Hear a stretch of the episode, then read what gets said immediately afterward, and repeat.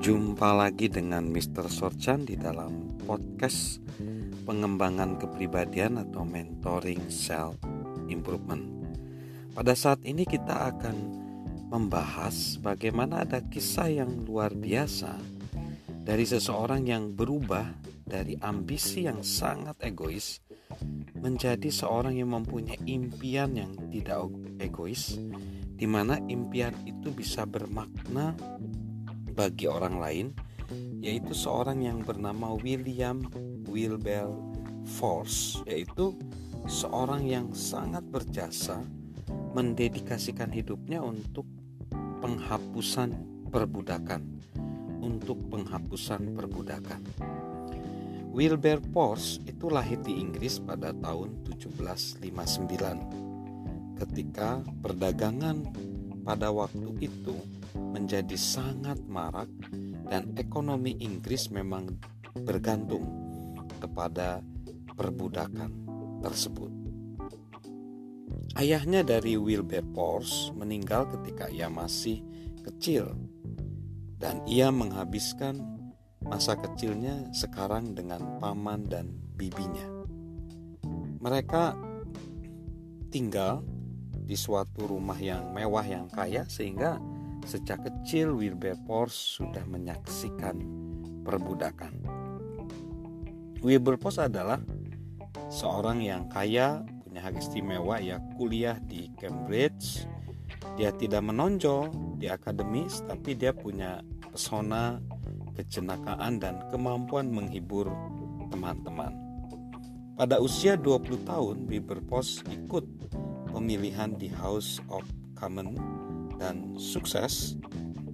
Dia menghabiskan uang hampir 9.000 pound sterling, itu jumlah yang sangat besar saat itu untuk pencalonannya, dan akhirnya dia terpilih.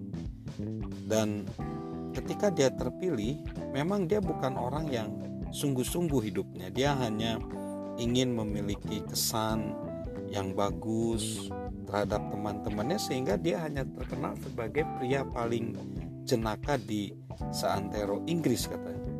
Dia memang seorang orator yang bagus, namun dia hanyalah fasih saja berbicara, tetapi belum ada di dalam kehidupannya satu impian yang baik. Lalu pada tahun 1784 Wilberforce mulai berubah. Dia mulai mengeksplorasi iman religiusnya. Dia mulai mengangkat isu-isu tentang kecanduan alkohol yang menjadi epidemik, pelacuran anak-anak, tidak adanya pendidikan bagi kaum miskin, kejahatan, eksekusi brutal oleh manusia, kekejaman terhadap binatang, dan yang paling luar biasa adalah dia mengejar satu impian, yaitu penghapusan perbudakan. Praktek perbudakan pada saat itu adalah praktek yang sangat tua, sama dengan keberadaan manusia itu sendiri. Pada waktu itu, selama abad ke-16 dan ke-17, versi yang sangat brutal tentang perbudakan dipraktekkan di belahan bumi barat, dan Inggris adalah pusatnya. Kapal-kapal budak Inggris berangkat dari pantai-pantai Inggris membawa barang ke Afrika. Begitu tiba di sana, mereka membongkar muatan itu untuk dijual dan berlayar sepanjang pantai membeli orang-orang dari pedagang budak Afrika yang mencari nafkah dan menculik pria, wanita, dan anak-anak untuk dijual sebagai budak. Begitu palka kapal mereka penuh dijejali orang yang dirantai dan dibelenggu, kapten pun memulai perjalanan laut yang panjang dan sangat menyakitkan melintasi lautan Atlantik menuju Hindia Barat, di mana budak-budak Afrika dijual. Sebagian besar benar-benar dipekerjakan sampai mati hanya dalam beberapa tahun di perkebunan gula di sana. Yang lain dijual di koloni-koloni Amerika yang menjadi Amerika Serikat. Kebanyakan orang di Inggris pada tahun 1780-an benar-benar tidak sadar atas rantai kejadian yang terus berlanjut ini. ketika Wilberforce mengetahui dengan baik apa yang terjadi, ia bertekad mendedikasikan dirinya untuk mengakhiri perbudakan. Dan akhirnya Wilberforce terus berjuang walaupun perlu waktu 20 tahun. Wilberforce berjuang dari tahun 1787 sampai 1803.